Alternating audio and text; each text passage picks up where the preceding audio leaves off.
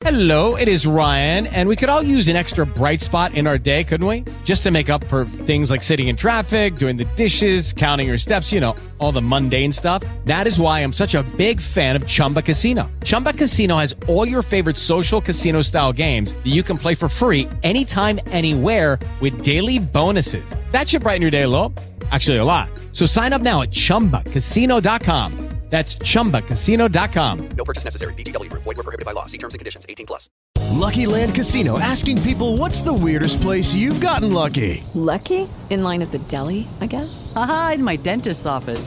More than once, actually. Do I have to say? Yes, you do. In the car before my kids' PTA meeting. Really? Yes. Excuse me, what's the weirdest place you've gotten lucky? I never win and tell. Well, there you have it. You can get lucky anywhere playing at LuckyLandSlots.com. Play for free right now. Are you feeling lucky? No purchase necessary. Void where prohibited by law. 18 plus. Terms and conditions apply. See website for details.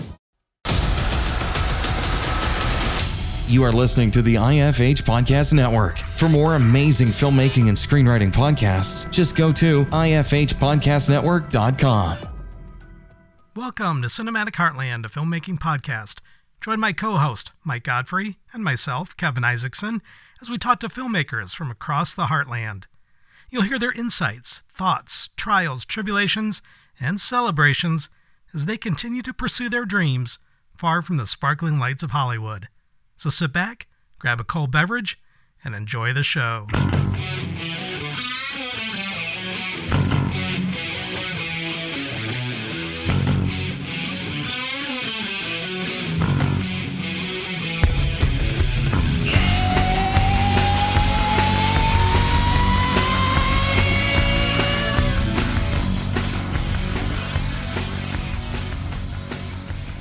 Welcome to another episode of Cinematic Heartland. First of all, my co-host, Michael Godfrey. How you doing, Michael? Good, e- good evening. I'm doing fine. Good evening. Uh, what are you reading? What are you watching? What are you doing? Absolutely nothing. Okay, we can move along. Well- then, so Say what? Good. Wow, you're not, not even giving my five seconds. So the season's starting to warm up, and camping is just around the corner. So I thought I'd brush up on some of my wilderness survival skills. Uh, Dave Canterbury is one of my favorite uh, uh, uh, survivalists and things like that. And for a little more light reading, I thought I'd do the worst case scenario handbook. awesome. So you do that. You do Yeah. that. What is it called? Primitive camping or? Prim- primitive camping. Yep, yep. So, and then I haven't started this yet, but this looks pretty interesting. The SAS handbook, self defense handbook. yeah, you so, probably need that when you're primitive camping. So because I might, I might come up a, against a bar. a bar, a bar. Uh, let's So- see. What have That's about it for me. trying to remember what I've been watching here. I watched the Adam Project off of your recommendation. Okay. Loved it. And I loved it. okay, Um, yeah, Ryan Reynolds. He's It still was- this kind of smart alecky, snipey type person, mm-hmm. but right. but it was He's- toned he's down a a smart little aleck, bit. but he wasn't trying to. He wasn't trying to be funny. Not in this film. He wasn't trying to be funny, and I, I thought that was that was great because all the time you see like Deadpool or any of his other hundred films that he's done, Underground Six or Six Underground, he's always the funny guy who trips up, and you know that's the laugh. And I don't always like to see that, and so when I saw him in Free Guy, he was funny, but he was also kind of an innocent funny right? And then when I saw this film, I was like, oh, he's going to be a smartass again, and, and he really kind of was, but he wasn't trying to get the laugh every Mhm. time. The So I was kind of impressed with that. the kid they have in it was perfect casting.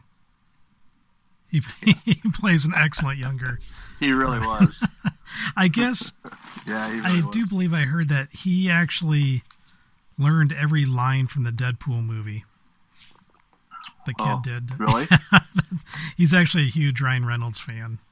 So, um, It shows. Yeah. so watch that. Um, I'm reading a book. I don't even have it with me. You're more prepared tonight than I was, but uh, it's called The Good Daughter by Karin Slaughter. Who uh, Karin Slaughter is Okay. quickly becoming my favorite author. Love her writing style, and Uh, really Yeah. a fast-paced, gra- graphic book. I've heard of her. Yeah, I've, I've read of two of her books now and uh, really enjoy it, so I'm going to have to pick up some more. Um, but enough about us, because we have a very special filmmaker with us tonight on Cinematic Heartland. We've been waiting for this one. I saw him on uh, Indie Social a while back, kind of our sister podcast over there, our good friends Brittany and uh, Michael and Dylan and Kevin, right? I think they have a Yeah. Kevin too. Yeah. Uh, but Michael James Miner joins us on Cinematic Heartland. How you doing, Michael? Uh, I'm doing great. It's going to be a tough act to follow with uh, Michael starting out with like survival guides and like basically, basically what I took from that is like if if the zombies come, I'm going to take all of my gear and my firearms. I'm just going to go find Michael and we're going to live in the woods. That's that's all I got from that. I, I think we can. I think we can make that happen. That's the only reason I'm friends with him is because of a possible zombie apocalypse. Because I'm loaded. I'm loaded for bear and zombies. So, uh, Michael, the Michael Minard. you know, it's Michael, Michael, and Kevin. It's it's really one of those. One of these things does not belong here. One Right. of these things ain't like the Or you can just call me Mike. Okay, I'll call you Mike. Just call me Mike. Call Michael Michael. I mean, I answered to worse in the military, so you can call me whatever you want. We'll, we'll keep it clean here, relatively. I'll, I'll try. I already warned you. I'm the one you got to look out for. Like I said, we'll put a disclaimer if we get a little wild on here. So, uh, but let's start off. Can you tell us a little bit about yourself? Uh, yeah. So, um, my name is Michael, as Kevin elegantly put it.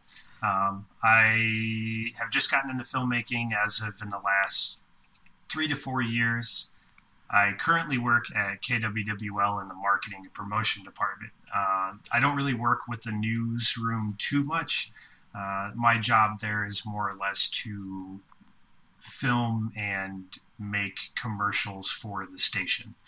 Um, so I do everything from sponsored events like the Empty Bowls event or the uh, volunteer spirit stuff or just kind of things like that to hey we need you to go out and film this so that we can put a promo together for the station itself. So um, they're kind of use, utilizing my filmmaking abilities for the news station itself. Um, go back a little bit farther i guess i grew up in a small town of Readlyn iowa which is like northeast of waterloo Okay. um, I yeah, I didn't. I mean, pretty average childhood. Um, graduated high school in 2007, and um, at the time, I kind of played music for a few years, so didn't really get into film or college or anything of that sort. Um, and then we kind of had a falling out. I moved back in with my dad at the age of 23, and it was like, uh, "What do you want to do with yourself?" So I was like, "I guess I'm going to join the army." So I joined the army, and then when I got out, I took advantage of the free school, and at that point, it really made a serious effort to try to do film and things like that. So I guess all caught up, here we are. So if uh, if you have any questions, I can elaborate on that. But it was a pretty just Yeah. middle of the road, growing up through the '90s childhood, nothing special. So a lot of people that we uh, are affiliated with, I guess, um, none of us have ever gone to film school. Mhm. And and we have talked to some of the other interviewees about you know film school and stuff like that. What are your thoughts on film school versus non-film school? Well, I will say the same thing. Um, I, I had some time to think about it since my my indie social appearance. Uh, so this podcast hopefully is a little bit more polished because I did listen back to that one and I was like, could have said that better. Excuse me. Um, what I what I told Dylan at the time when he asked me was uh, like, what's the difference between going to film school and not going to film school? Is I'll start out by saying one of my favorite things about filmmaking is it's one of those crafts where it's very easy to tell either you got it or you don't.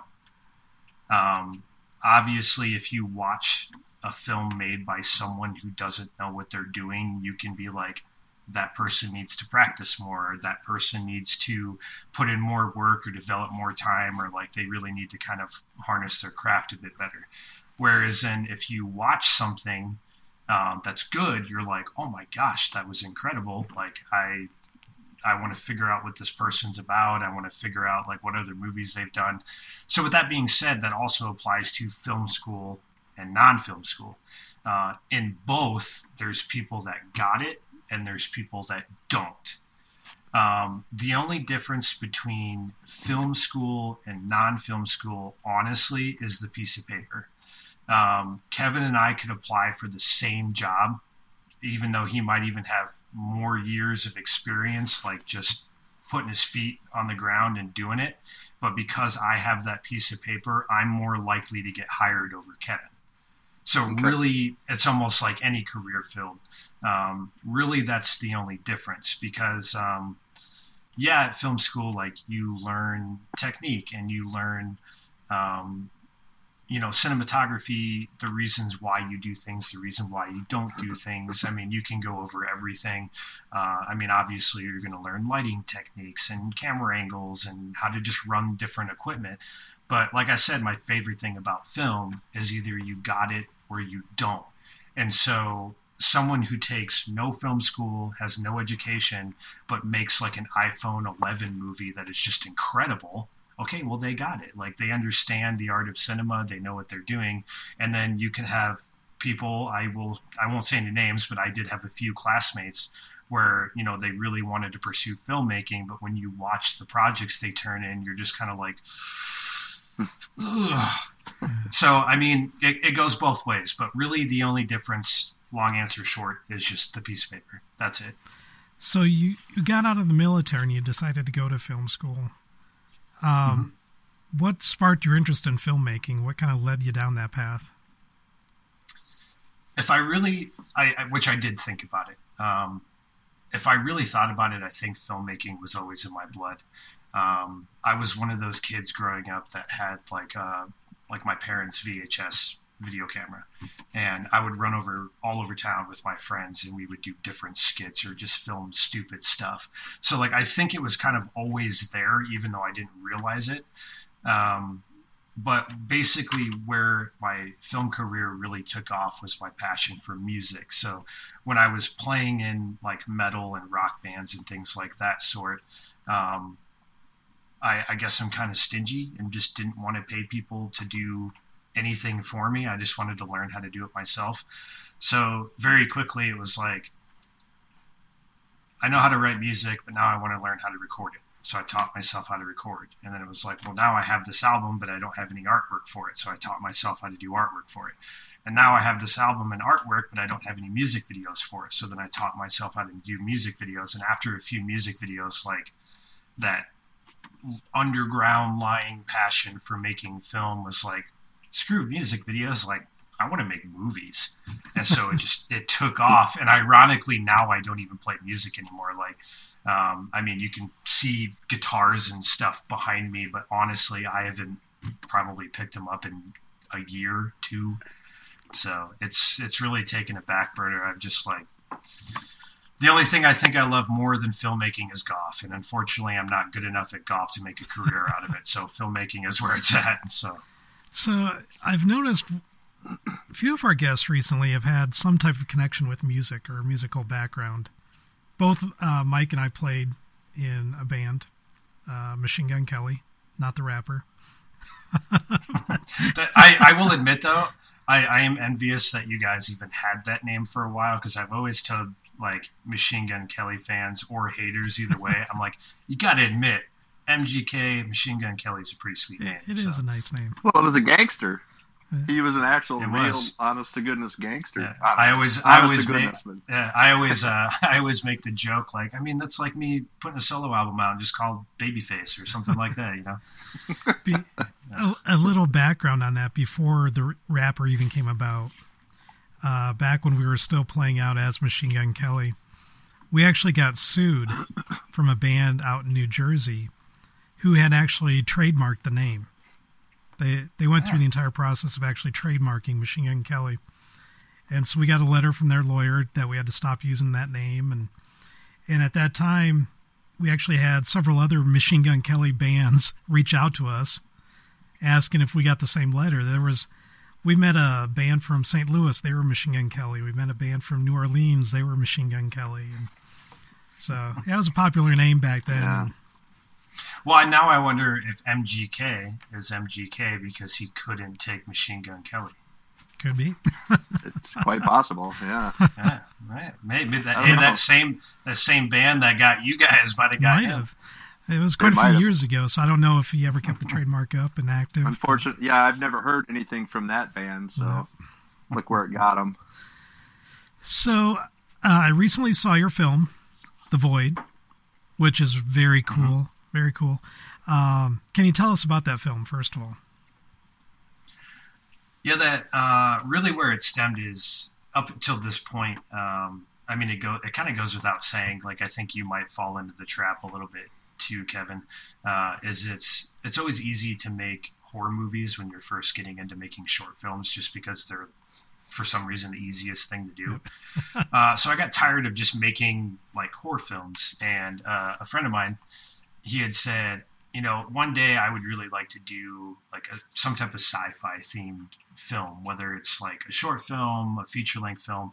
I've just always wanted to do one, and I would really, you know, I'd really like to make that happen someday. And so I, I got this idea in my head, and um, I found out it was not an original idea, so I wasn't stealing on purpose, but I came up with the concept of a father's son is kidnapped and he's trying to get in contact with them.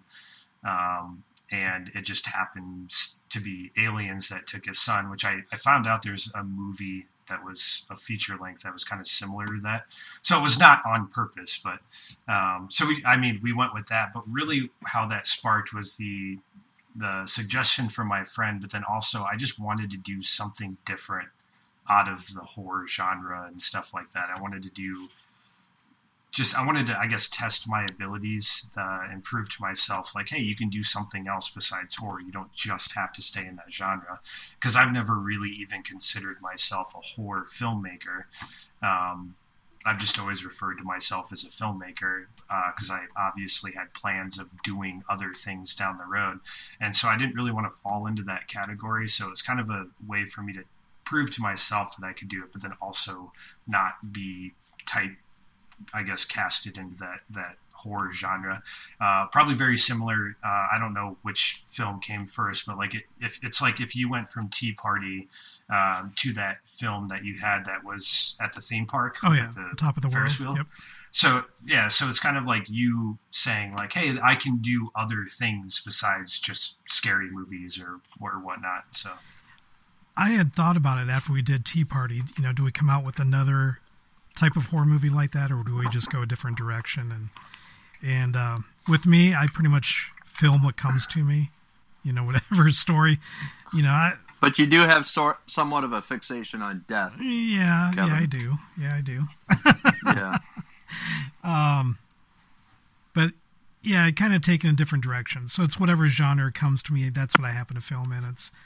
I don't think, at least so far, we haven't gone out and say, you know, we want to make a drama or we want to make uh, a horror film. So then I write down specifically to write a horror film. Even Tea Party was a dream that just came to me, and I wrote it down, and it and it turned out to be, you know, a horror film. Um, with uh, Oliver Short, which was our first film, when I started writing that, it was actually a straight up drama. Or no, it was, it was a horror film, and then we went to a straight up drama uh, because the horror film angle of it just wasn't working. And so I just switched some things around and ended up being kind of just a straight drama type story. But, so um, I wanted to mention, though, with The Void, is when I saw that, I was blown away by the look of it. You have a very, I've seen it in the Entity too. You have a very classic style look. Um, you can probably hear my dog barking in the background here, but Hey, that's that's fine. Uh, out of frame, I have my corgi and my half pit, half lab laying on the couch. So at any point, they might might make just as many noises. So Um, but I noticed the coloring of it and the shot choices was it was very much like a Godfather look to it, and it just blew me away. It was very classic style. I mean, I haven't been told that uh, yet, so I mean, I certainly appreciate it. Um, really, so the the coloring in the entity, um, I was I, I did that uh, full heartedly. Uh, but then the coloring uh, from the void was actually done by Kevin Thorne, uh, who is basically my right man, uh, right man all the way through like all my short films up until he took a break. But I will say I do have good news. Uh, he is back and he is actually involved in my uh, feature length film this summer, uh, The Dead Man Walking. So I am excited about that. Uh, but yeah, he, he went on hiatus for a while and there was like a big empty hole in my heart, like I've, I've said on Indie Social, because uh, really what it comes down to is he's been my DP since the start. Uh, and so that like like yes the color grading does do a lot for the overall film's appearance but like kevin and i have a very similar directing style, at least visually, on what we want to see. And so anything we film, we're always bouncing ideas off of and talking about our depth of field and things like that. Uh, and so I cannot, as much as I appreciate, and I've never been told that I have a classic look, which I fully appreciate because everything you just said, like The Godfather, is some of my favorite movies. Um, but uh, a lot of that credit needs to go to Kevin Thorne. I can definitely not take 100% credit for that look. So uh, we're just we're a good team, um, and so even though uh, Michael Huntington is my DP for this feature length film. Um, Kevin is still, you know, going to help out, and uh, I think you're going to see very similar outcomes with the feature length film that you do in some of these short films. So either way, I'm excited. So I, I thought it was very cool. And um, Wade, the lead in that, uh, it could very well easily be. I, I may have mentioned this to you at one time, but it very well could have been like a Dennis Quaid. It was the same type uh-huh. of character in that, and he just did a Wade just did a tremendous job, I thought, in that. So very impressed, very impressed. Yeah, he uh, he definitely caught me off guard. There was um, a scene about halfway through where he's looking at a picture frame, um, of his uh, son, uh, or which you're led to believe. We didn't actually have a picture of his son, so we just kind of winged it, which is why you don't see the picture. All the little things I would fix if I. We've could. done that trick before. Um, yeah. So it's implied, uh, and I think there's some audio magic we did to uh, make you obviously understand he's looking at his son. Um, but I asked him, I said, "So, hey, um, you know, we're going to get from this angle a real tight close-up shot of your face. Do you think i can or can can you get yourself to cry? And he goes yeah um, just give, give me like a minute or two so i literally look back down at the camera and kevin and i are going over different things and like not even 10 seconds later I look back up and wade has like tears streaming down his cheeks. I was like shit kevin hurry up. Like we gotta hit record. So like yeah we we got an, a great um, a great performance from Wade, and uh, that all stemmed to him initially auditioning for uh, my first short film ever, All Roads End, um, and I liked it a lot. And even though he didn't end up getting the role, I had asked him like, "Hey, can I keep your information for future projects?" And um, this one came along, and I knew I'd always wanted to work with Wade, and so we were able to make it happen. And yeah, Wade did a great job. I, I can't say anything bad about that guy at all. So so is the Void? Is that going out to um, film festivals now, or what's the future? It is. It? Yeah, it it, it just started its festival run, kind of. Um, we have some dates approaching. Um, I think the first festival that it's supposed to be in is right around April 2nd, so a couple of weeks away. Uh, but yeah, we do have some some dates approaching. I think I also got it into the Midwest Sci-Fi Film Festival, which I think is out of Iowa. I can't remember, but yeah. So I mean, it's I I love the film no matter what. Like even if it doesn't win any awards, it's got a special place in my heart because of the people that helped it, uh, me with it. Like the idea was sparked from one of my best friends uh, and mentors. Uh, he's actually an instructor at Hawkeye where I went to school. Um, it was lit by a good friend of mine and uh, fellow classmate from Hawkeye. Uh, his name is Ty Belfi. He's a wizard.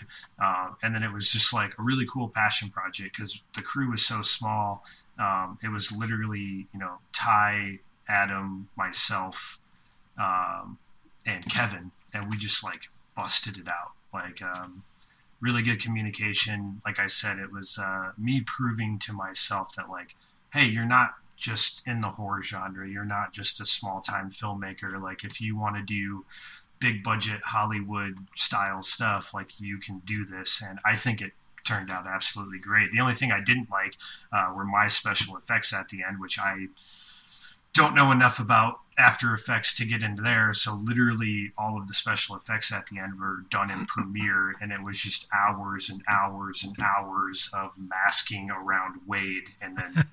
like following him as he goes into like the UFO spotlight thing, but yeah, um, regardless of my beginner level special effects, I think that film turned out great, and I'm certainly proud of it. It's definitely one of my favorites for sure. So.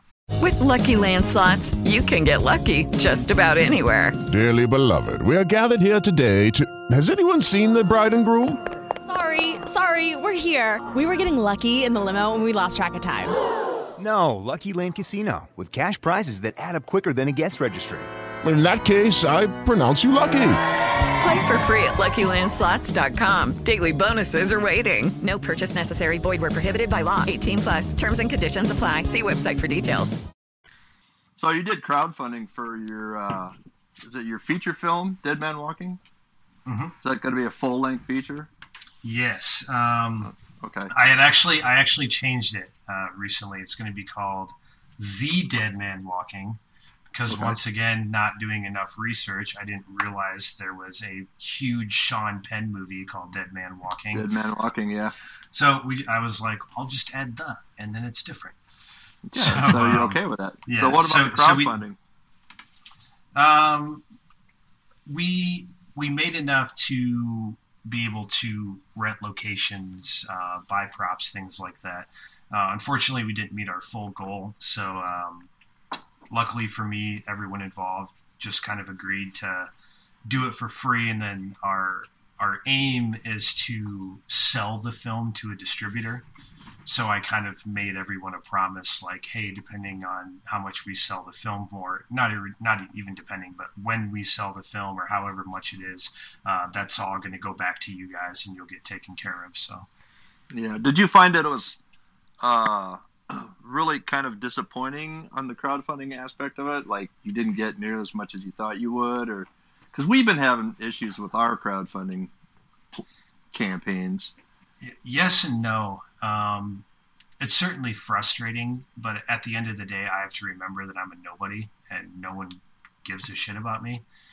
And so, even though like I know the quality of my work and like I know what I can do as a filmmaker, I have to understand that um, majority of people have no idea who I am and they have no idea what my background is or anything like that. Um, so when you're asking for five, ten, fifteen thousand dollars, whatever it may be, um, it's kind of a hard sell because you're just saying, "Hey, give me this free money so I can make a film." So uh, the way I look at it is like, yes, it's definitely frustrating, um, but this is kind of like a stepping stone for like my next film, right? So I did crowdfund for All Roads End, and I was asking for two thousand for the entire project. Um, that was through Kickstarter, so I think we raised like eight hundred dollars. And obviously, with Kickstarter, if you don't make the whole thing, then they it's just a wash. You don't get any of it. Um, so with this, we went with Indiegogo because I knew I just I needed to get something, and so we asked for 10,000. Uh, my actual goal was around five or six because I knew I could do it with about that much.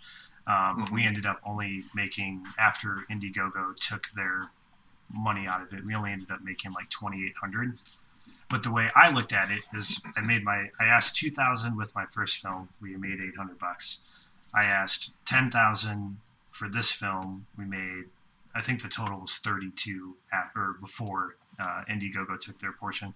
So then it's like, okay, well, next film, like, I could ask for fifty thousand, and we could get twelve thousand. So I mean, it's like it for me, it's like a continuation, but then it's also a way for me to remember. Like as of right now with my career, there's not a lot of people who know who I am and or have no reason to care because I don't really have too much to show for it. But already just from like my first short film to my first feature length film, like we almost quadrupled the amount of money we actually made. and so it's it's a way for me to kind of balance where I am in my career because I just I'm assuming or I, I have to believe or hope I should say that you know my next film if I do ask for fifty thousand you know maybe after people have seen the dead man walking they're like oh yeah like this guy made this movie with you know three thousand dollars let's see what he can do with ten and like mm-hmm. just continue to work my way up and prove myself to people that like yes i can do this and things like that so yes it is very frustrating because you're just kind of like just give me your money uh, right. but at the same time like at the end of the day you kind of have to humble yourself and be like no one knows who i am. Like hmm. like yes i've won some awards and everything else but it's like i didn't leave i didn't win the palm award at cannes. I didn't win at sundance. Like no one knows who i am. So like yeah i have definitely a few film festival awards under my belt, but it's like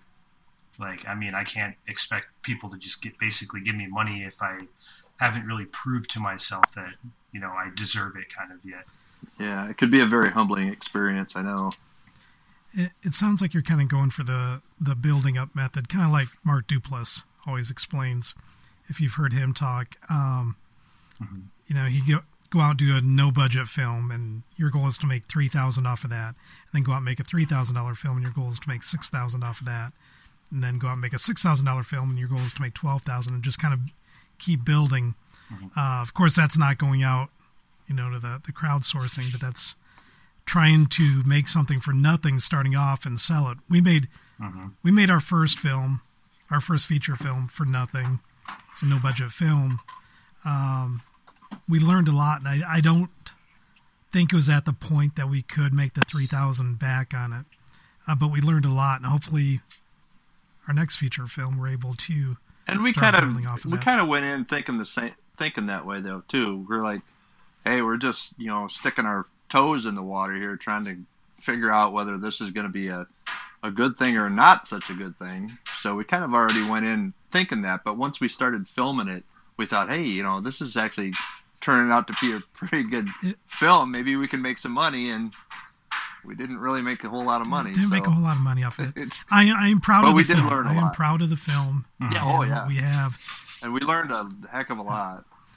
Yeah, and and that's the main thing too is um, remembering too that the biggest thing is to get out there and do it because um, like I feel like a lot of filmmakers just kind of sit there and they're like, well, I'm not making my crowdfunding goals or I'm not making enough money to go out and do it, so I'm just not going to do it until I get that money. But it's like if you don't do it to prove to you know potential investors that could give you money that you can do it, then like they're not going off of any um, like valid proof that you can do it. Um, I'm going to say this lightly because I really do like this guy and I don't think this is a bad thing. But like, if you look at the very very successful YouTube channel Film Riot. Like Film Riot has done short films. Uh, I, he I, I, don't know if he's actually made a feature or not, but I've heard him bring up several times. Um, I'm trying to get this feature length film made, and I'm waiting on funding. But it's like that's been like a year, two years. So like I don't know if it's a thing where he's like asking for millions of dollars and he's just not getting it, or if it's like one of those things where he's not like willing to just pull the trigger and do it himself. Um, or I like I don't know what the situation is because once again, like Film Riot is is really good and very knowledgeable, and they're amazing at what they do and they teach. Um, but it's like you you hear him talk about trying to make his film for like years now, and he's like, oh, I'm waiting on this, I'm waiting on that, I'm waiting on that, and like in my experience, it's like okay, man, but like you've already proven with your YouTube channel that you know what you're doing and you have the expertise to do it. So it's like just get out there and do it, you know. Yep. Right. So you know, you, you hear yeah. about guys like, you know, Ryan Connolly, or there's another one, uh, Mike Pecci off of uh, In Love with the Process podcast. He, you know, he made uh, 12 km, which is a well, brilliant looking short film. And he's out there, you know, hustling, trying to get the funding as well. And it's kind of depressing because it's like you're looking at these guys going, man, if they can't get the funding, how do I stand a chance of getting I, funding? I, I honestly, I try to ignore all of that. I'm, Yeah, I uh, I I try not to go down like the the rabbit hole of like self doubt because I it's it's it's hard not thinking about it to begin with, but it's even harder to get out of it. Yeah. And so it's like I just try to avoid that because I mean, if if like if you even have an inkling of a doubt, like oh, I'm never going to be able to make this, I'm never going to be able to do this. Um, like when life gets hard and you're on set and you're like in your 12 hour filming and you're just like let's just quit. Let's just go home. Like we'll, we'll pick it up tomorrow. We'll do this or we'll shoot it next week and then next week never comes. Like and the project just sits there unfinished. Like i don't even want to have that mentality. Like I, I want to finish every single project I do, which so far I have, and um, I, yeah, I try to avoid that negative thinking as much as I can. Or, or when I think of it, um, I try to remind myself that there are outliers out there where, you know, you look at people like Tarantino who sold his first script for thirty thousand dollars and then ended up turning around and using that money to make Reservoir Dogs. Like, I mean, there are those outliers out there. There are people that are very successful. Um, I mean, I even know industry professionals who literally have made like a short horror film, and Sony Studios was immediately like, "Hey, you're going to come work for us because it was that good." So there are outliers out there. It's just like you you, you have to be realistic, but you also like you can't focus on the negative. Because like i understand I, I can't remember like what the actual stat is but it's like less than 1% of filmmakers actually make it to like a spielberg tarantino level level which i don't even want to be at. Like i'm perfectly okay with just being a full-time filmmaker so even if I'm that filmmaker where you watch the movie and you're like, oh, that was good. I wonder who made it. And then you see my name and you're like, who the fuck is that? Like, I'm okay with being that guy. Like, I'm totally okay with being that guy. We've had. So, by the way, I, I apologize. I'm not sure if you can hear my uh, my wife and daughter, but they just got home, so they're downstairs getting. Oh, you're set up. fine. You're fine. Oh, that's okay. Tell them hi. Yeah. she's she's probably probably missing dad. I have quite the daddy's girl on my hands. So. So, um, yeah, we've we've had those conversations. You know, trying to stay out of the self doubt rabbit hole, as you put it. And turning point for us, I think, is we decided we're just going to do our thing, and you know what happens happens. Um, like you mentioned, there are the David Sandbergs out there who make a two minute short film, and next thing you know, what they're doing Annabelle and Shazam. But you can't bank on that. They're kind, you know, the the unicorns that only come along once every so often, and you can't bank your career on it. So just do what you love, put out there what you want to put out there, and if it happens, it happens. I mean, that's that's the way we approach it now and look at it. And um, and I think if even if you think you're waiting for the the million dollars to come in for your funding, it, don't bank on that either. And if you've mm-hmm. got the skills and if you got the the equipment, you know, sometimes you can just do it by without the million dollars. Mm-hmm. That's what we did. we actually do have a film that's out for trying to get funds right now. A producer's out trying to raise funds for it. Um, but we're not waiting around for it. I mean, it's mm-hmm. if that project goes, it goes. You know, we're hoping. But while that's out there, now we're also writing and looking at smaller budget films that we can do on our own. And if that happens, it happens. But if it doesn't, hey, we're already knee deep in this other project that we're going to have this out soon. And it's always just keep moving forward, keep working, and doing your thing. Now, I do want to get back to the horror genre. Um, you had an award-winning, I can't say it, award-winning film, and I we mentioned it earlier, The Entity. Two now. Two now. Um, but this one was in Indie Social. Because the, fir- So- the first one was Hollow Walls. Okay. So Okay. Indie Social had a Halloween film online film festival type thing, and both of our films were in it. Uh, Ours was Tea Party, yours was The Entity, and and I was thinking yours should win. I saw yours and I go, oh wow, and um, I was like, Michael needs to get every award because that is a great film, and uh, I was really impressed with it. And um, can you tell us a little bit about that film? Yeah, so that was uh, kind of a, a, more of a Kevin Isaacson experience. or, uh, experience. I I was literally driving in my car on my way to work and had this idea for this short horror film. Um, and yeah, I just I, I knew I wanted to make something pretty short, but it was getting around the Halloween time, so it was kind of like, oh, maybe I could make a a short horror film and release it around Halloween and uh, go that route. Uh, and so that's kind of what I did. I, I literally just got on Iowa Film. I, I made a, a, casting call on there. Um, everyone that ultimately ended up being in it approached me on Iowa Film, uh, and so yeah, it was very it was very quick. Like uh, I think from when I posted the casting call to like actual filming, it was only like a month, month and a half later. Um, which there were some script changes. Uh, I talked about it a little bit on Indie Social, um, but the I knew I wanted like an old classic car, um, and initially in the script, um, everything is the same that you see on screen until you hear her scream and Ricky goes, "Do you have someone trailing us?" Initially, what it was supposed to be was like a thud in the back of the trunk, and Ricky's like, "You have someone in the trunk," and he's like, "She is." So he slowly gets out of the car, goes to the back of the trunk, pulls his gun, and is going to like basically handle the business kind of thing. And then when he opens the trunk, she leaps out, jumps on him, turns him, and then she walks up to Maddie's character and goes, and her line in the film goes, "Slave, good slave, still hungry." And so basically, it was like she had used Maddie at that party that he explains when he's talking to Ricky uh, she had left him alive on purpose to get more food, technically. Uh, problem we ran into is that we had a convertible and it doesn't have a trunk. so we had literally on the shoot ideas of okay, we can do the script to the same up until this point, but then we can't have her in the trunk. So what should we do? And then we came up with the ending that you see in the actual film.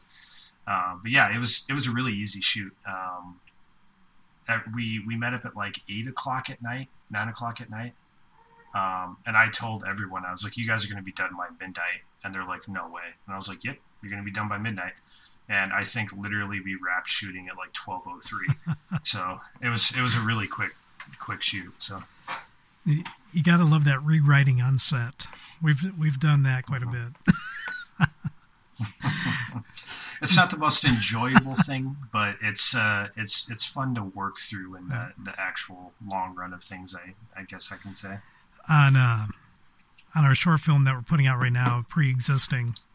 It's a comedy, and as we are filming it, all of a sudden I'd start seeing areas for hey, let's put this joke in, and then I'd tell the cast the joke, and then they would perform it. But it was like, yeah, we were rewriting it as we were going. Hey, let's add let's add this joke now or this little uh, skit to it, and so yeah, we're kind of rewriting on set. Well, we did a little bit of rewriting with uh, the most forgettable man too, yeah. as we were filming.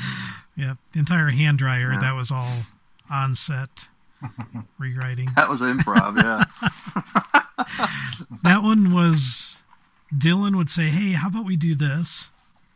And then I go, oh, that's great. Now, on top of that, after he does that, why don't he, let's have him do this.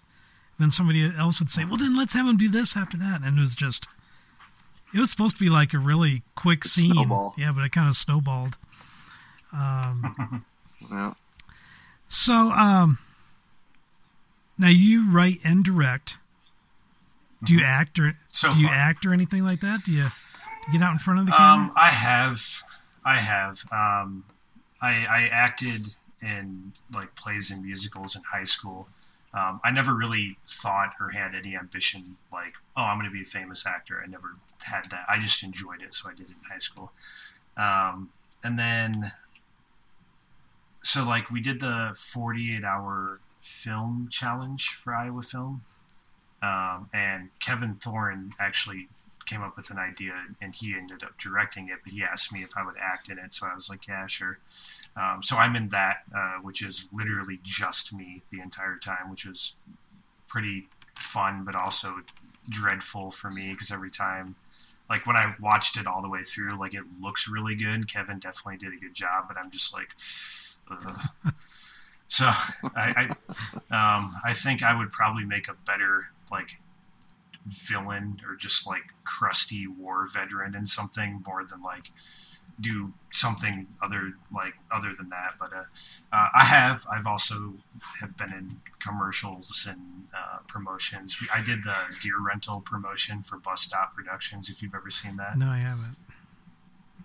so bus stop started a gear rental uh, thing which they do uh, they wanted a facebook video to market it so i wrote the script for it and then kevin and i filmed it but it's uh, i'm sure you've seen them pop up because they're everywhere in facebook but like the uh, was it the sasquatch like soap Oh yeah, Squ- Doctor Squatch. yeah, Dr. Squatch. So, like, if you've seen his commercials where he's like, man, are you using generic soap? Yeah. I feel so sorry for your balls. Like that kind of stuff. Like, so we, so like we, uh, we took that concept, but like we did it for like the gear rental. So it's a lot of just like quick one liner jokes. Like, it's supposed to be ridiculous. It's supposed to be funny. It's so like Yeah. I, I have done stuff like that. I've I mean honestly, there's a lot of projects I've seen on Iowa Film where I was intrigued and was like, man, I think I think I would really do a good job with that role or something like that. But uh, between now having a daughter who's uh, almost a year and a half and everything else, like uh, which I can't complain because I have actors act for me free all the time. But asking my wife, hey, can I take, you know, the next three Saturdays off to act in a film for no money? That's kind of a hard sell for her when I have a, a, a one and a half year old. So there, there's a few roles that I, I wish I would have just auditioned for. But like I said, between working on my own projects and uh, making sure that the the home for it is taken care of, it's kind of hard for me to get out there and do it. But I think maybe if someone offered me like a two minute cameo where I was only gone for an hour, I could probably do that. I I, I think that's a hint. Yeah, take it, take it or leave it, Kevin.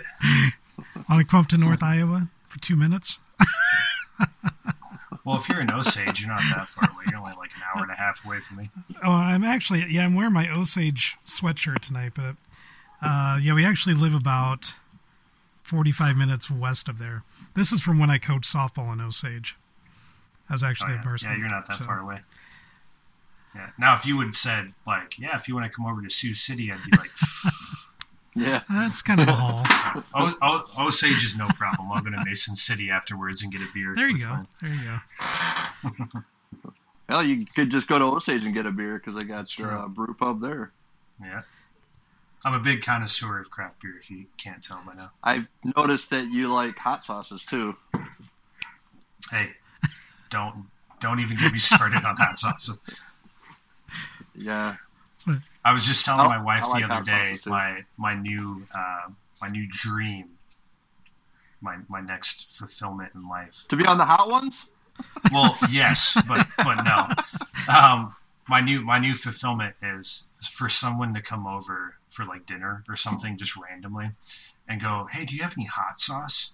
Because they have no idea what world they're about to like explore. like like speaking of hot ones, I have the classic, the Los Calientes, and the Last Dab in my fridge right now. I saw I I, saw a picture of the last dab on Yeah, I have like all of the um, what is it? Like pretty much every single one. I want to call it. Is it Lana's? But I have like all of them, like just miscellaneous hot sauces. I made my own hot sauce this summer. Like you do not want to get me down the road of hot sauces. So Wow. and like this is how much this is how much of a psychopath I am. So when I come when I come home from work because I'm a masochist and I like torturing myself, I will make a bowl of like ramen noodles if I'm feeling lazy. and I will take sriracha because obviously sriracha and ramen is like a pivotal go-to if you're going to eat chicken ramen. You have to have sriracha in it. I will do like three laps around the bowl with sriracha, and then I will take the last dab. I will shake it up, and I will put like ten more drops in the middle of that. I will stir it all up, and it is amazing. It is hmm. super hot, but it is amazing. And then I literally die the next two days afterwards. Yeah, I do too usually. Yeah. So yeah, big big hot sauce fan. Well, that's cool. Don't get me started, Mike. We could start it. We could start another podcast. The hot sauce podcast. Heck yeah, man. We could we could do our own version of the hot ones. Yeah, I'll just start making hot sauces, and then I'll I'll like I'll mail them to you, or we can find a meeting spot. Yeah, and there we can- go. We you can can try them. my hot sauces and tell me how good they are, and then the ones you don't like, you can totally shit on. Heck yeah. Sounds like a good idea. With LuckyLand slots, you can get lucky just about anywhere. Dearly beloved, we are gathered here today to. Has anyone seen the bride and groom? Sorry, sorry, we're here. We were getting lucky in the limo and we lost track of time. No, LuckyLand Casino, with cash prizes that add up quicker than a guest registry. In that case, I pronounce you lucky. Play for free at LuckyLandSlots.com. Daily bonuses are waiting. No purchase necessary. Void where prohibited by law. 18 plus. Terms and conditions apply. See website for details. So anyway,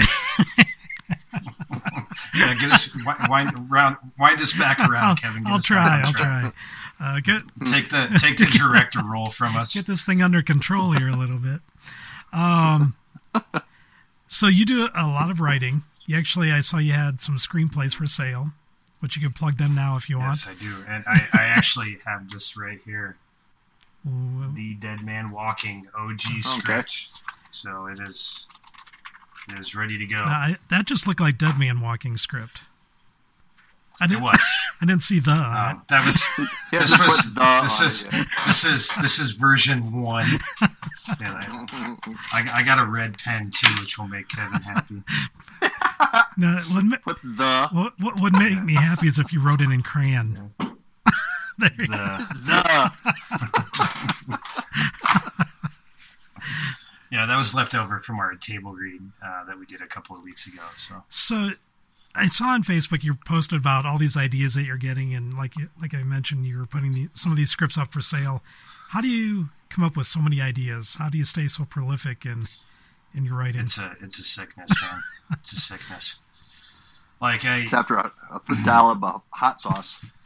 like um I've got an it's like- it's it's literally it's the stupidest shit honestly like i will overhear a conversation or something like not eavesdropping like rudely but i will just overhear a conversation and it'll give me an idea for a music scene. And so or a music scene. It'll give me an idea for like a movie scene or like a film scene. And then that one scene that i have like a two minute scene will be like well now how do these characters get there? And then I have to figure out how they get to that scene. And then it's like, well, what's the conflict and resolution? And I have to continue writing it to the end. So all of it is just like really dumb stuff. Or like I will hear a song that I'll picture like a shootout in like in my head, and then I'm like, oh, now I really want to use this song, but now I need to write a movie that has a shootout in it. And then it's like it it's nonstop, man. It's it's a sickness. Like I, I shouldn't be complaining because I feel like most filmmakers that write and film are complaining about like writer's block or something. But for me, it's just nonstop, just a hundred percent. Always, my brain is like thinking. Like there's times where I've had to be like, "Hey, man, you're focused on the dead man walking now. Like you can't start any more projects." And I already have sixty pages of another feature length film written that I plan on doing after the dead man walking. So it's it's it's just nonstop, hundred percent. So, do you outline your before you start writing, or is all this just kind of Sometimes. seat of your pants? Sometimes um, I came up with a. Well, I don't want to say it's based on historical events. Um, if I have, like, if, if I I will outline if I have an IO idea based on something historical, or if I um, like I'll, I'll give you an example. So um, a feature length film I'm still writing, which I, I wouldn't I wouldn't make until I was already somewhat established or had a big enough budget to do it because it is quite expansive if I was going to try to achieve it. Um, but basically, so do you guys? Are, I mean, we were talking about like Machine Gun Kelly, but are you guys familiar with like the St. Valentine's Day Massacre in Chicago? Yep. Mm-hmm. So what I didn't realize is that like I think I think it was twelve or thirteen people that got shot, but like one of them was just a an eye doctor that hung out there. Like he wasn't a gangster. Like he was he had nothing to do with like the mob other than like he occasionally borrowed money from them to gamble or something like that. Like but it was like very innocent. So I had this idea where it was like, okay, I'm gonna write a feature length film completely based around this eye doctor, this optometrist, where like it takes place during prohibition. So like you have that um, and you have some conflict where uh, like some of the ideas i came up with where like say he has a wife and kid and she knows that the guy that's his friend is bad news and he's in the mob but you know, and she's kind of pressuring him, like, you know, hey, you're a father now. Like, you can't be out all night drinking and gambling and hanging out with these guys. Like, these guys are dangerous guys, and maybe there's some backlash. And, uh, you know, maybe that day he went down to that garage where they were hanging out. He went in to tell them, like, hey, I'm not going to be a part of this anymore. Like, hey, the favor you asked me to do, I can't do it. Like, I'm a father now. I have a daughter, whatever it may be. And then gets wrapped up at the wrong time and ends up putting his hands on the wall with everybody else. So it's kind of one of those things where it's like if I have a film that I need to base in history, I will make an outline of at least like dates or events that took place during that time. But if it's just original idea, I'll come up with one idea and just go. So I also had another idea for um, Centralia, Pennsylvania, um, with like the underground coal fires and how they started, except mine was a little bit more based in midnight mass type style, where it's a little bit more something demonic that started the fires as opposed to just some firemen starting some trash on fire and lighting a coal vein. Um, so, I mean, if it's like based in history, I'll create an outline and kind of go step by step on like, hey, this date happened, this happened, this date, this happened, this date, this happened, this date.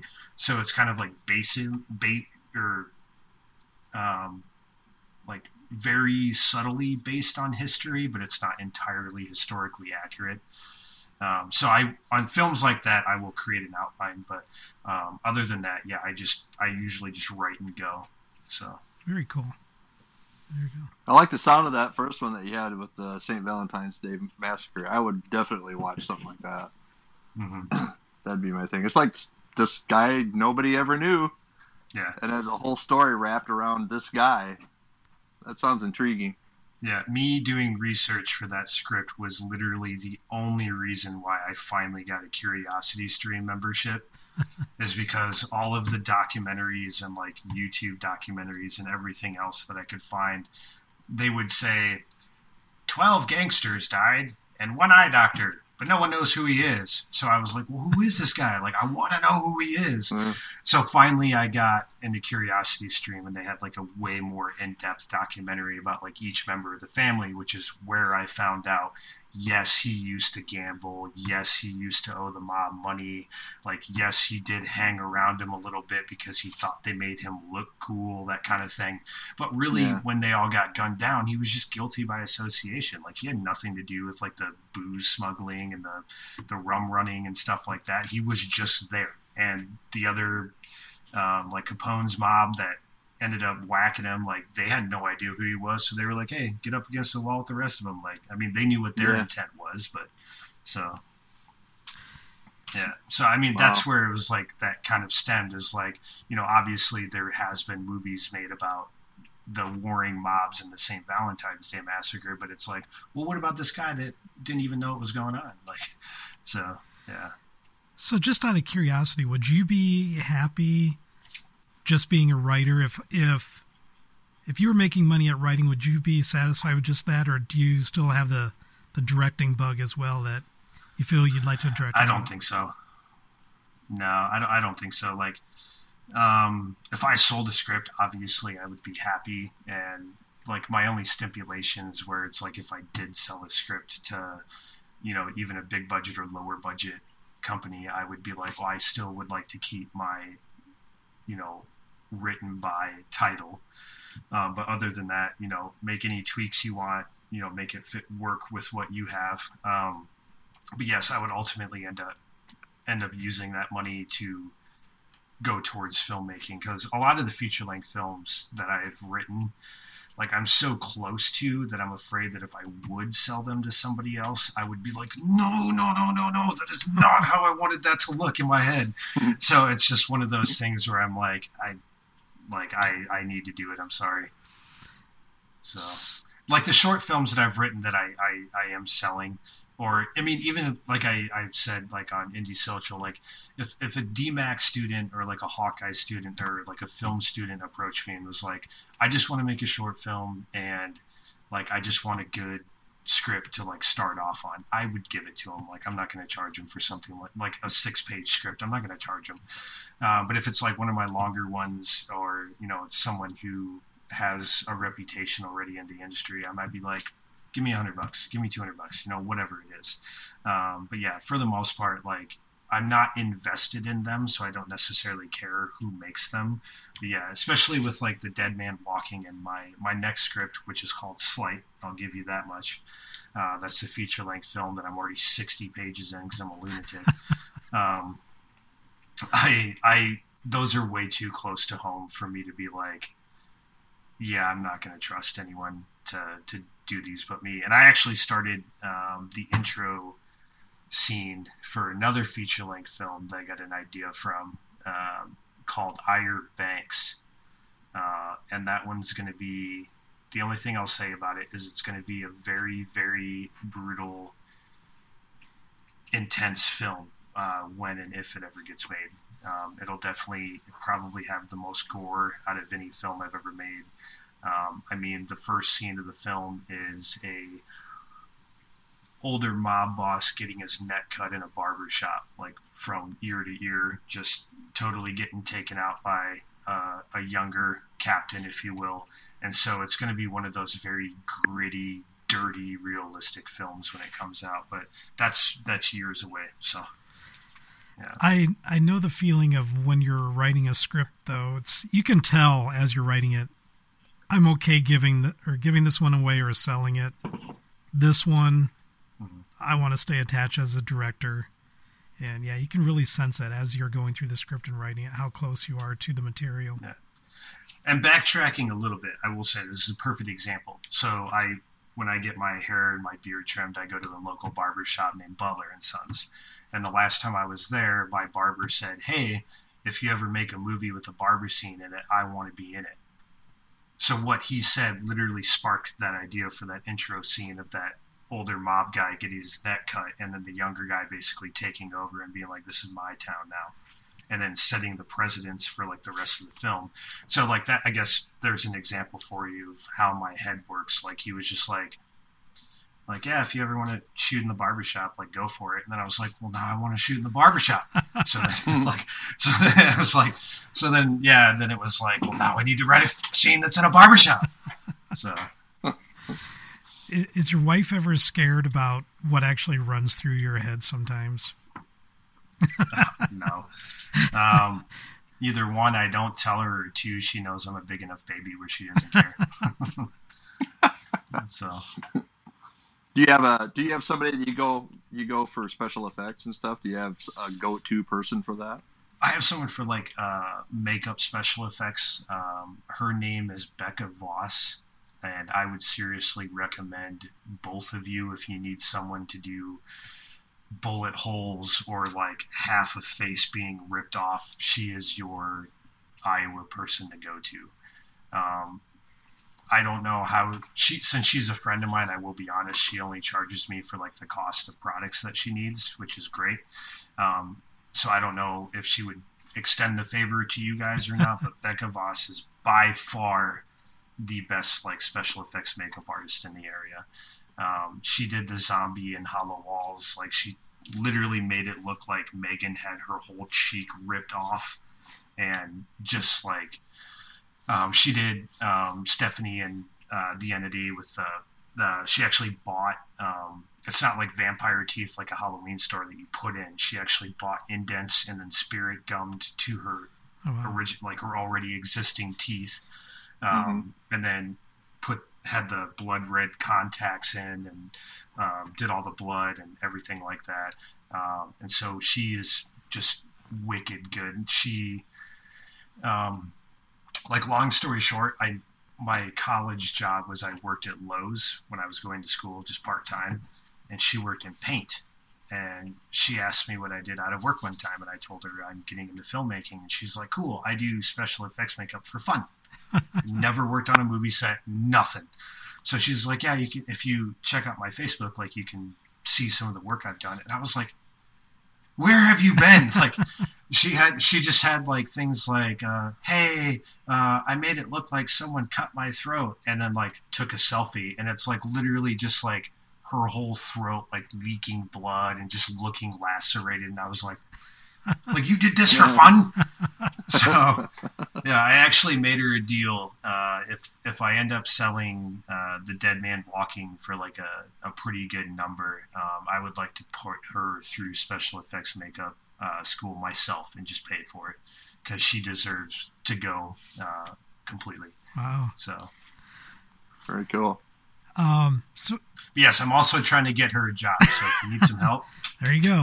Okay. Everybody out there, Becca I Voss. You can name- you can wrote her find her on down. Facebook under my mutual friend. She's absolutely great.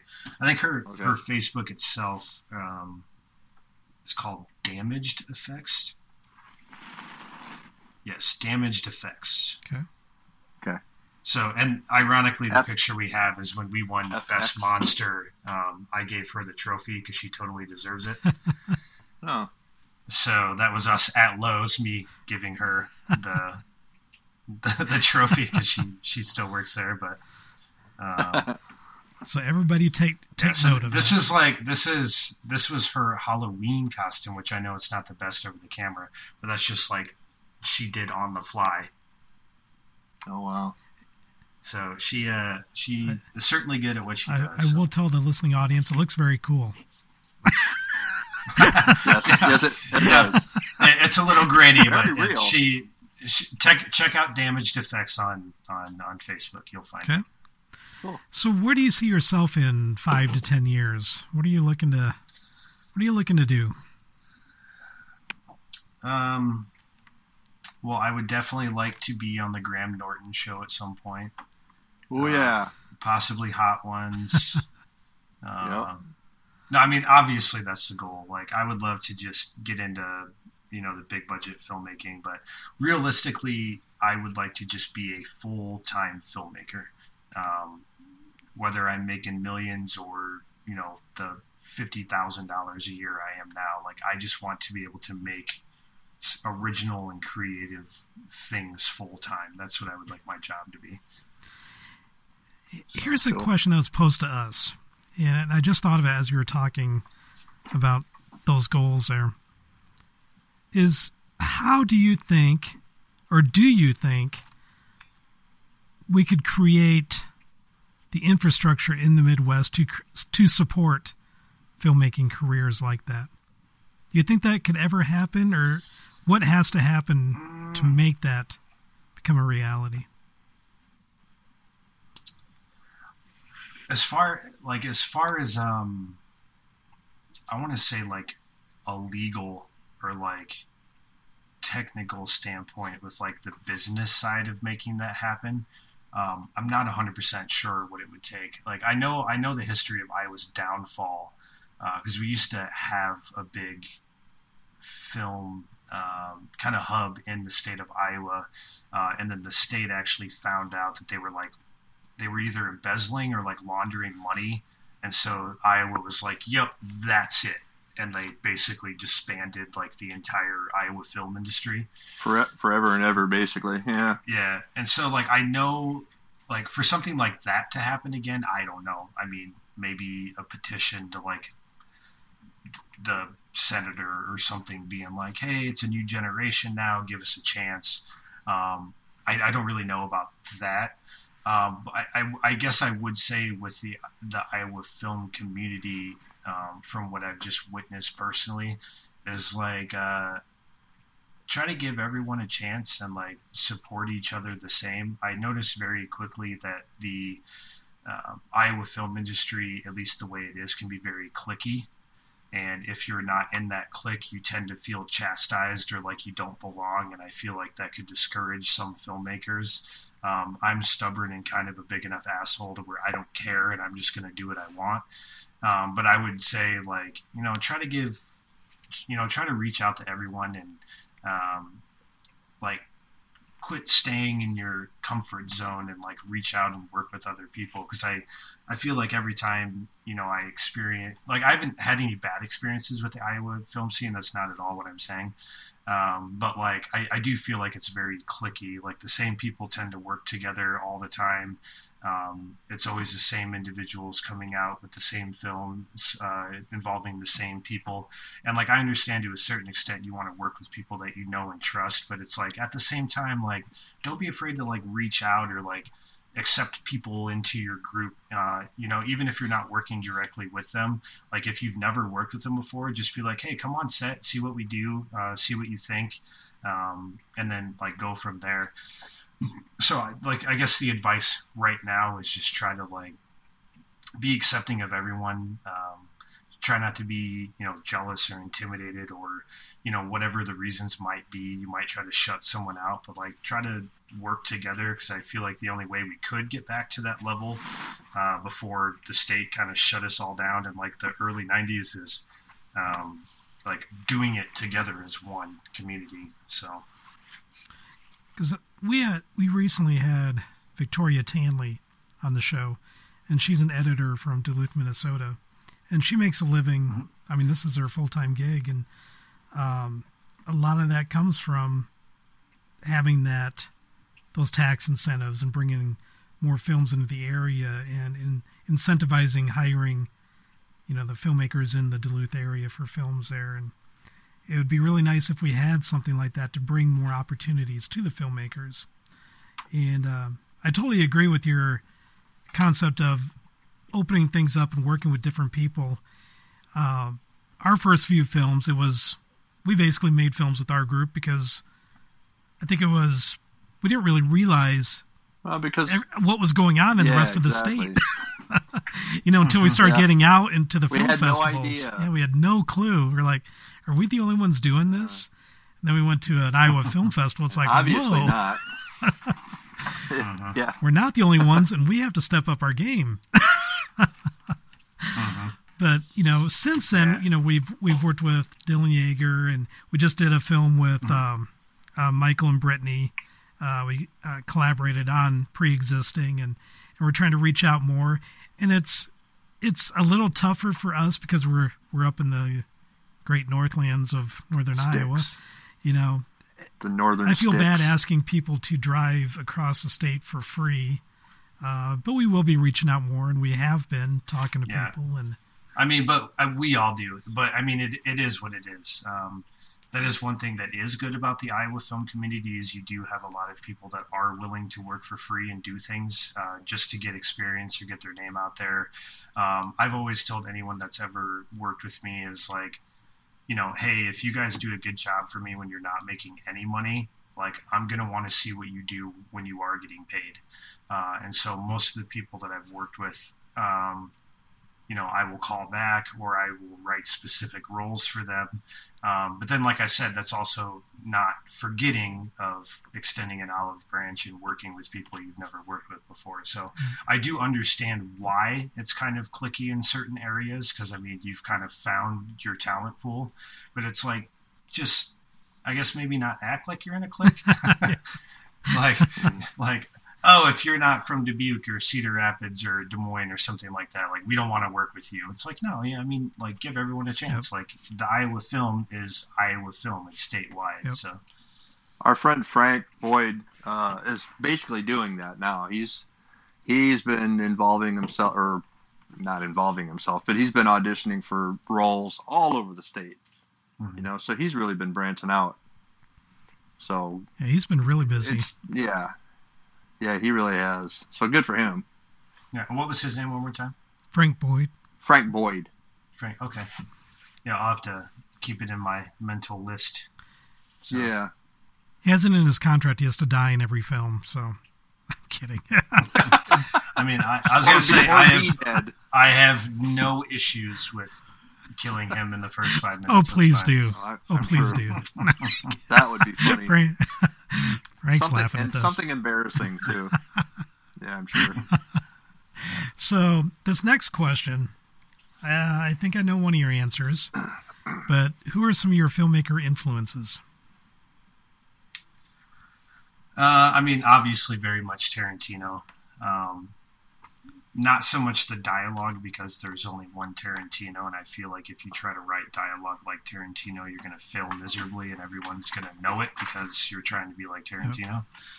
Um, but I like, I at least like his story structure. I like the the odd, the not so chronological time signatures that he has. Obviously, most famously Pulp Fiction, things like that. Uh, but then I also really like the stuff he does, like in Once Upon a Time in Hollywood, where it is just more of a day in the life kind of story. Um, so his overall structure and then storytelling is is, is really good. Um, visually, I've always been uh, a David Fincher fan. Um, I'm a big fan of his color grading. Um, Fight Club, Seven, Oh, yeah. All Yeah. of some of my favorite movies. Um, Andrew Dominik, if you've ever heard his name, uh, he is the guy that did Killing Them Softly Okay. Okay. with Brad Pitt, and then the Brad guy that's Pitt, in yeah. uh, Sopranos is also in it. Um, but then even before that, he did because he's from Australia. Um, he did a, uh, a movie called Chopper, and the only place I know that you can actually watch it is YouTube. So it's not the best quality, but you'll get the hint of it. But it stars Eric Bana, um, and think of Chopper like Australia's version of uh, Bronson, like from the UK. He was like this like notorious inmate that just like you could not control him. Um, so it's kind of Australia's version of Charles Bronson, uh, but it's called Okay. Chopper, and it's it's amazing. Um, they have a scene, and it's really cool. But they have a scene in Chopper where everyone's doing like cocaine, and what he does is he keeps the dialogue the same speed, but he he speeds up the footage, so everyone's kind of like moving like twitching around like this, but it's like showing the side effects of their cocaine use. But then in Killing Them Softly, he has like a heroin scene and he like slows everything way down and uses like these bokeh effects. And so it was like beautifully done there. Uh, but then he's most famous for directing uh, the assassination of Jesse James by the coward Robert Oh, Ford. okay. Yep. That that was Yeah. his that was his I guess uh, kind of foot in the door in Hollywood at least. But um, yeah, that's like I'm a big fan of Andrew Dominik. Um, I can never remember his name, and it's really depressing because he literally directed my all-time favorite movie, which is Children of Men. I think that movie is perfect in every single way. Um, which I can never remember his name. I want to say his last name write is like down. Curran or Cur. Hold on. We'll, we'll play the Jeopardy music here as uh, Michael uh, searches for the name of this director. This I have too many movies. Children of Men.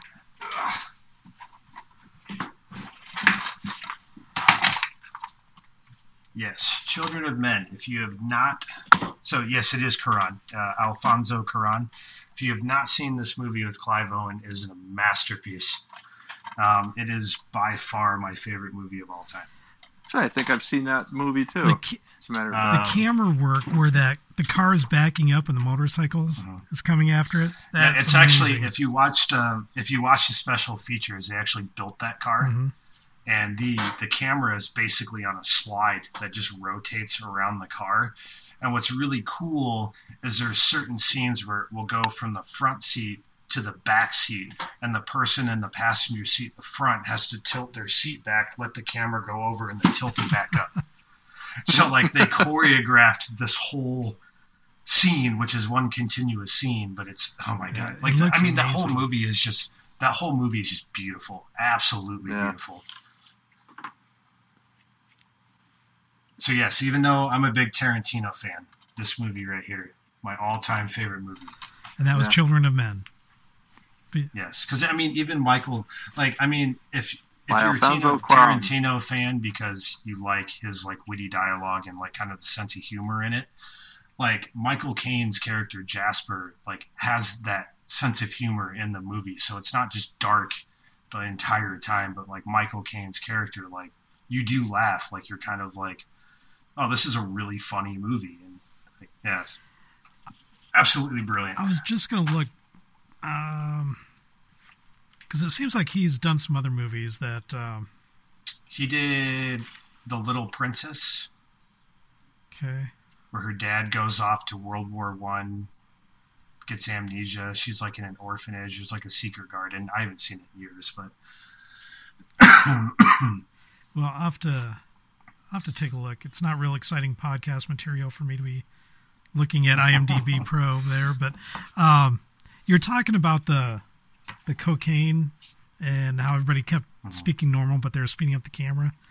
It reminded me of I watched Werner Herzog his master class, and he uh-huh. talked about. And I, I don't remember the name of the film that he was doing, but they basically hypnotized the entire cast and then they would perform hypnotized in the film.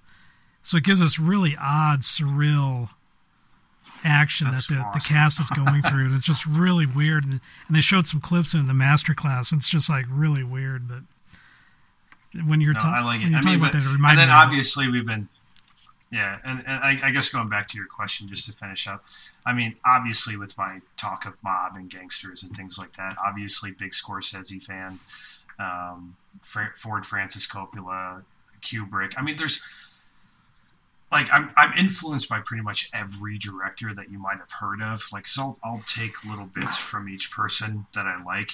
Uh, but I mean, if I really had to give my top three, it would probably be Tarantino, Scorsese, and Andrew Dominik is like my biggest influences. So Good set there. Good set. All right. Top three films. Well, you already know number one. Once again, I will. Children of Men. Children of Men. Okay. Children of Men. Number one. Uh, number number two is a toss up for me, honestly. Um, and so I'll let Kevin be the decider of this because this will be my second and third. So I would say Inglourious Basterds is when Tarantino was really at his meta.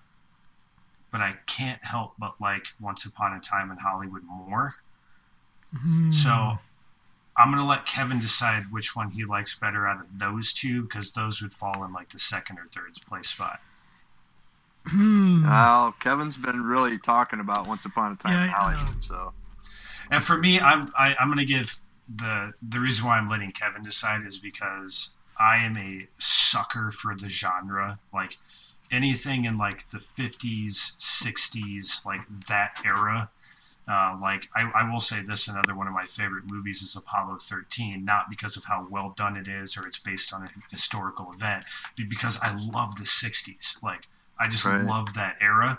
So that's kind of why it's hard for me is because like I want to say like Inglourious Basterds because it's like it's a perfect movie. It's super well done. Everyone like there are film students that learn to this day based on the intro scene with Hans Landa and that French family, and then also the bar scene on how to build tension. So like I mean it's Yeah. beautifully done, of like a masterclass film. But then at the same time, I'm also a sucker for the '60s. So there's like a big part of me that's like I love Once Upon a Time in Hollywood. So, so whatever Kevin said he likes more, that's what we'll go with. Okay. And Mike, Mike, Mike, you can weigh in too if you disagree. I have not seen Once Upon a Time in Hollywood, but I've seen Inglorious Battle. I did read the book too. So, So I would say number two on that. um, my thought on Once Upon a Time in Hollywood is when I left the theater, I thought that was my favorite Tarantino movie.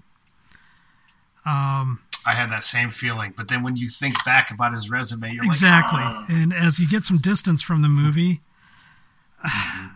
between those two, I have to go with Inglourious Basterds. Solely for the fact of that beginning scene. Because that was such an mm-hmm. influence on me and just blew me away. I watched that, and I was just enthralled with it. And when it switched to another scene, I looked at my watch. Goes, man, we've been watching the film for about 25 minutes already, and it was just that one scene. But I've been totally engrossed in it. It didn't seem like that long, and just the little subtle things going on in that scene just thoroughly impressed me. So I'm gonna have to say, Inglourious Basterds. Um, but now I'm going to create some controversy here and say my favorite Tarantino movie is actually Django Unchained. I do like Really? Django. I wouldn't say it is his best by any means. I think I think it's great. I wouldn't say it is best. I would actually say I prefer Hateful Eight over Django. Hateful Eight's really good too. Um, but I, I mean, they're, all, really good. Like, because They're then, really cause good. then it's like, well, what about Kill Bill one and two? You're like, ah, fuck. so, Yeah. or like, I mean, Jackie Brown is an amazing movie. Um, I really think, like, I don't know. I, I would have to agree with you now that I think about it. Is like, yes, I love the '60s. Yes, I love the story of Once Upon a Time in Hollywood and the alternate timeline. Uh, but with Inglourious Basterds, like, I mean, he wrote a script in multiple languages, um, over multiple settings, multiple shoots, multiple characters, like, um, like the tension building scenes, like the one at the beginning, or the tavern scene. Like the tavern scene itself too is like forty five minutes, and like when you get done with it, you're like, wait, that was forty five minutes, but it's just Yeah. so good. You're like, I want to keep watching. Like, Yeah. don't leave the tavern, just stay there. So yeah, I I gotta I gotta give it to him. I would say yeah, we'll say Inglourious Basterds number two for sure. You know, when, when I uh, go through Tarantino's movies, they when I say one, I like one more than the other. I mean, it's like splitting hairs. I mean, it's that close with his. Uh, It, it really is, and like people like to argue that Death Proof, uh, you know, part of Grindhouse was like his worst film, and like, yeah, okay, but like when the first set of girls are at that like bar, like where they where Kurt Russell's first introduced, I love that sequence. mhm. Like Mhm. I don't want That that good. bar. Like I don't want that bar scene to end. Like I want to see the records keep flipping. I want more drama to happen. I want things to keep going. And then, you know, obviously you can't just stay there forever, so it continues on. So it's like even Death Proof, which people will say is his biggest flop or was a flop. Still, there's things I find in that film that I really, really love about that film. it's probably my least favorite of his filmography. I can't say it's a bad movie because I still enjoyed it, but um, the thing that really stood out to me with both Inglourious Basterds and uh, Django Unchained, though, is Christoph Waltz. He's just amazing, and he's one of my favorite actors because of those performances. And yeah. Uh, yeah, and I mean, if you go back, Reservoir Dogs is an amazing movie too. And uh, Oh yeah, he's Yeah. he. Uh, I don't know how serious he is about this, but I heard a podcast recently with him on it, where he is very powerfully drawn to redoing Reservoir Dogs. But then he keeps Oh. going back and saying, "Well, that would be my tenth film, and I don't want my tenth film to be Reservoir Dogs."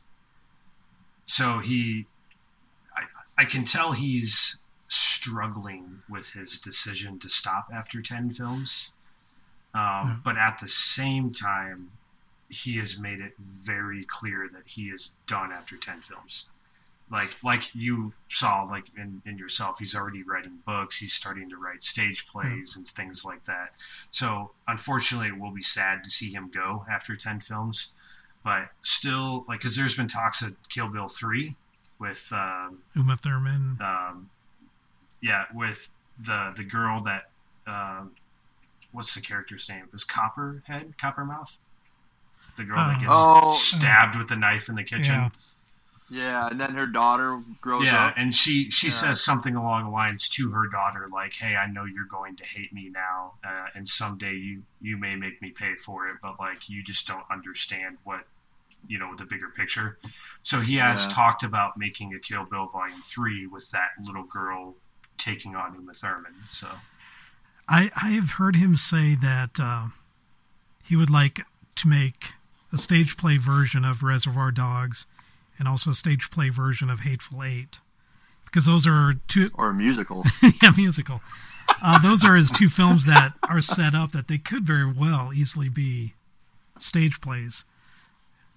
Well, how it, how it, the Hateful Eight started too is after it got leaked. Um, he just decided to do like a stage reading in front of an audience, and everyone liked it so much that they were like, "Dude, you have to fucking do this." And he's like, "Fine, I'll do it."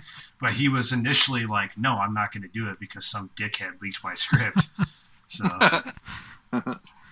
Uh, yeah, he's. I, I love him, but yeah, he, he's a That's little one thing I different like about. Tarantino. That's one thing. And see, I, I do. I say this about Tarantino is like I like that he's consistent, not only with his movies, but like just who he is as an individual. Um, he's always been kind of against the grain with just about everything and speaks his mind, which I totally respect. But one thing I've said about Tarantino is I would absolutely love to meet him and like have a discussion over beer or something like that. But my biggest fear is that we probably wouldn't like each other because I, I I would be talking to him about film, and as soon as his ego kicked in, which he does rightfully have a lot of because he is good, but the problem is he knows he's good. I would be like, "Hey man, calm down. Like I don't give a fuck." and then immediately, immediately it would just be like, "Well, what do you know? I'm Tarantino. Shut the fuck up." And then, yeah, we probably wouldn't like each Yeah. other. So, You've played all this out in your head, haven't you? oh, I have, I have. Just in case. Just in case. I'm already like deleting shit on my Facebook in case Sean Evans does a big deep dive into me and everything. Um, so, uh, what other advice can you give to filmmakers out in the heartland?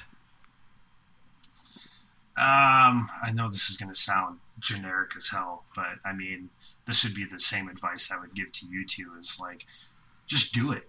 Like, I mean, we talked about trying to raise a budget. We talked about, um, you know, different hurdles that can approach you along the way. But as long as you don't let your excuses take over your mindset and just go like, well, I want to do it, but I can't because of this, or I can't because of that. It's like, no, just just get out there and do it. It doesn't matter whether you have an iPhone.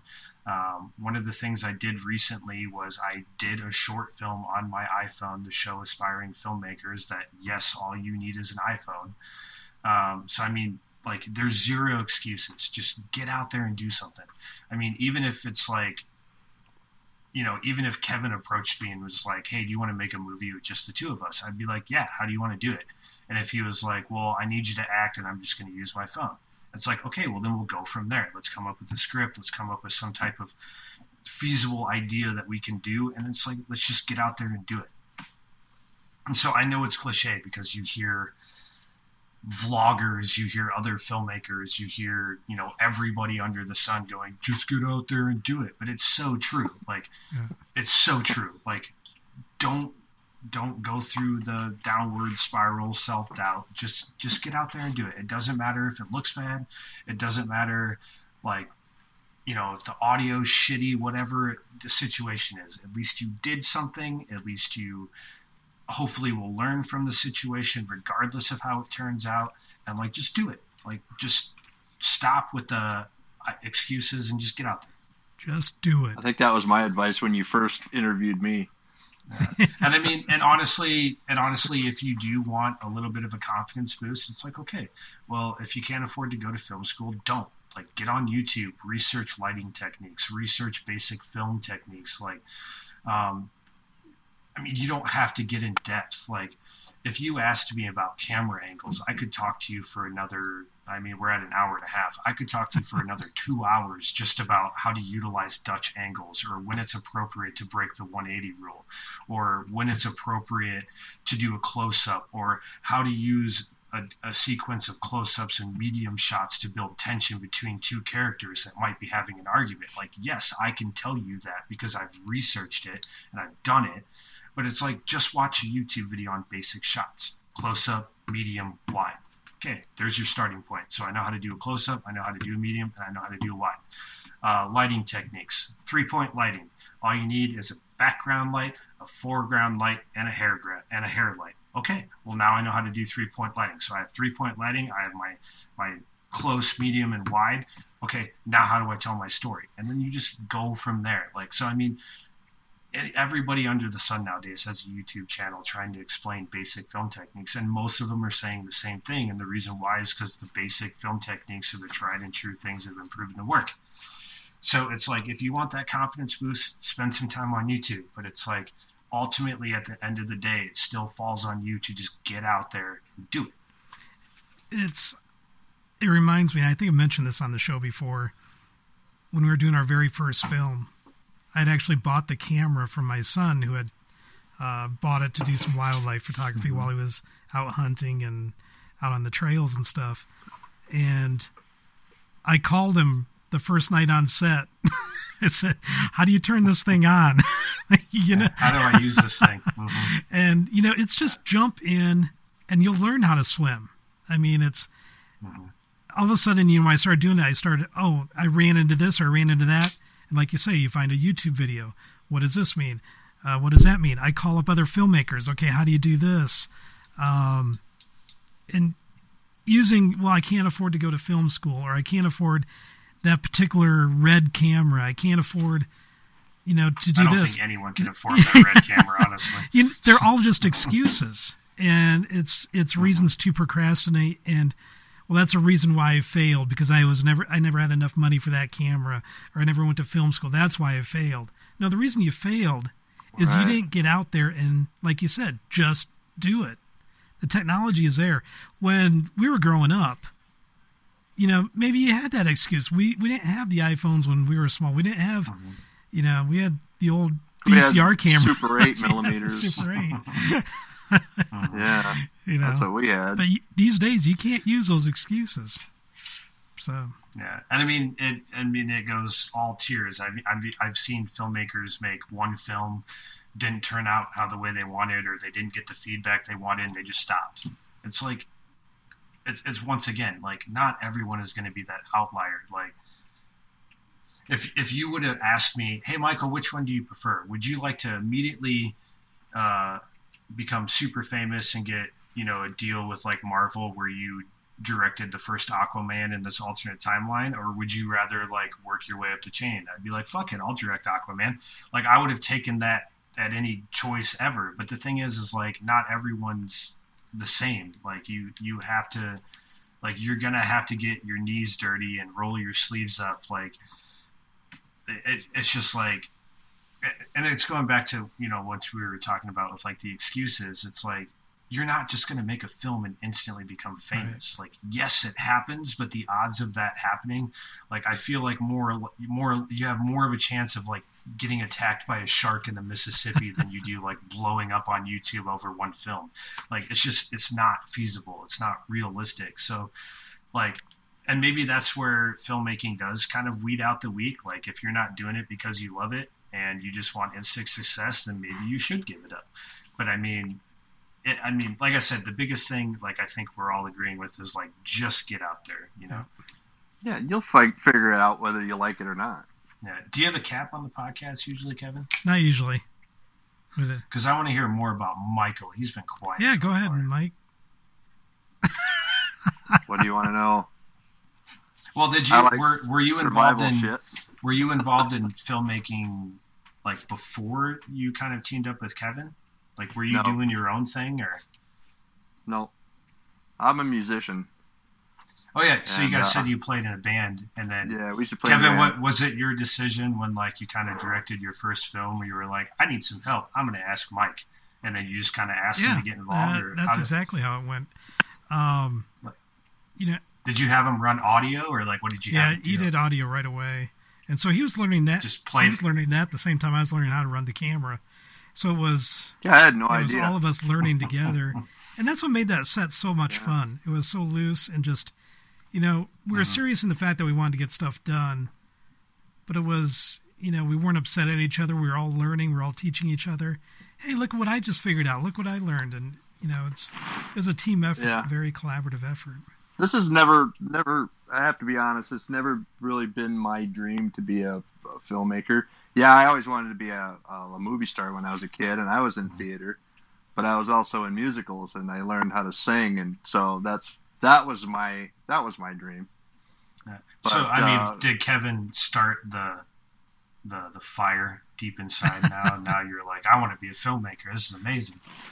Well, I'm still here for Kevin, basically. You, you want you want to be you want to be like uh, uh, Kevin's. Uh, Not really a stooge or Is that- lackey, but Yeah, you want to be Kevin's uh, Deaconson. You want to just follow his career Sure. path.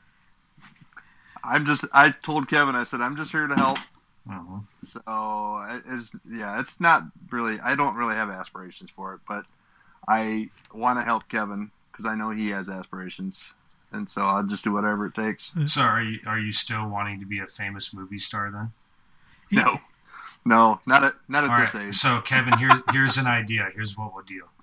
Um, you you write an original script where Michael is my dad and I'll be the son, There we go. There we go. and the conflict we'll have is Michael knows everything about the music industry and it's his way or the highway. And I'll be like, nah, man, you're old. You don't understand how rock works. and then we'll get into some tension. Things will go down. I- yeah, there you go. Your next film idea. I have a feeling you're going to have 60 pages of this written by tomorrow, right? No, not me. Oh. I th- I don't know. For a minute there, I thought we were going into Mike's therapy session there. Which one? So, Either one. Yeah. the- these are these are sitting here collecting dust. So if you if you want some some str- seven string action, There we go. There we go. No, I'm a drummer. I'm the guitar player. Well, uh, I I have a my drummer's name is uh, Mac, uh, last name Book Pro. Uh, so he does all of my drummer. So Oh, yeah. Drummers are a different lot. They're uh, they're strange. They're uh, when you uh, have fun by beating I'm things actually- with a stick. You know, it kind of tells a lot about yourself. So I I usually I like am, chopsticks. I am actually shocked now that you told me Michael's a drummer because as we were talking this entire time, he didn't interrupt or try to do something over our conversation like most drummers do. You, you mean like that? Because like most of the time you're having a conversation, you're like, "Hey, what are you tuned to?" very true. I've mellowed. I have mellowed. Yeah, I usually always get them with like, "Hey, what tuning are you into?" Your snare sounds like shit. Anyways, so So, Mike, do you have any more questions for Michael? Or Michael, do you have any more questions for Mike? Uh, do you want to No. be my Do you want to be my dad in the next Kevin Isaac film? I, I will be more than happy to play your dad. I think we could pull it off. I think we could. You know, too. actually, Mike Yeah. looks like. Uh, there you go, Kevin. You got some work Yeah, cut I'll, for you. I'll write that one. Um, if you shave off Mike's beard and cut his hair, he actually looks like Kevin Costner, kind of, kind of a poor man's Kevin Costner. Because he was actually in Run. If you watch Run, it's, you tell me you watch Run and you tell me that he doesn't look like a poor man's Kevin Costner. So He's the the the, the Dollar Tree version. Yeah. Hey, Yeah, I'll, t- I'll take me. it. I'll take it. We're both wearing flannel shirts. I mean, there you go. Yeah, beards, flannel shirts. Are you sure I'm not Junior over here? Michael Jr., Michael just call, Senior. Just call me Jr. So, so All right, Kevin, you got your work cut yeah, out for I'll. I'll get right on that. so, how can people reach out to you or follow your career or check your films out? Uh, mostly just Facebook. I, I will admit, um, I used to have like a website and everything like that, and I've just was really bad about running it and updating it. And obviously, when you're you know paying so much money a month for something you hardly use, I kind of got rid of that. So mostly just uh, Facebook or uh, my email, which is on my Facebook, or um, the Blackhawk County Productions page on Facebook has all of my information. Um, I never sleep because there's no sleep for or no rest for the wicked kind of thing. So, I mean, like I messaged you last night at like I think like 10, 15, 10, 30. Um, and I was like, "Hey man, you still awake? I got a question for you about tomorrow." nope. uh, but yeah, I didn't go to bed that night until probably one or two in the morning. So I'm, I mean, you can basically call me anytime. So. Okay. And I'm old school. I actually would prefer you to call me over text me. Okay, so I'll give you a call as soon as I have this written and, and we're ready to roll on it. So. Yeah. Yeah, we'll go. We'll go through. I'll give you some some ideas, some recommendations. Indiegogo and uh, yeah. Frank can be in it, and we'll kill him off in the first five minutes. yeah, hey, I got, I got it. Hey, death. I got it. I got it already. Hear this out, right? So I'm trying to be a musician like my father, but I'm struggling. I'm not having success. I'm kind of an alcoholic because let's face it, my dad was kind of a piece of shit growing up, so I didn't really have a father figure. So I'm, I'm driving home from a gig, kind of swerving, but since we got to put Frank in it, Frank can be in the opposing car. I'm in a drunk hit and run. I kill Frank, do some jail time. At the end of the jail time, I got to move back in with my dad. And then we have this conflict here where he's like, You don't know shit about music or life, son. and then it just goes from there. And then, yeah, there you go. now we got Frank in it, so we can kill him within the first five minutes. And then Mike and I already have some tension together. And we have to. There you, there you Yeah, go. sounds- there you go. I already wrote great. it for you. There we go. That's the outline right there. So I'll just I'll watch There this go. video. There's the outline. I'll listen to this back. I, I gave I gave you the the first maybe twenty pages. Now it's up to you. Pressure's on. Classic textbook outline. Well, thank you, Michael, for joining us this evening on Cinematic Heartland. I really appreciate it. I've been looking forward to talking to you and uh, keep making the great work out there. I love your films. I I will I will try, man. The feature length film is getting me a little nervous, but we'll we'll make it happen. Well, we're all pulling for you, so anxious to see it and and good luck with it. Yeah, absolutely. I appreciate you having me on. That concludes this episode of Cinematic Heartland.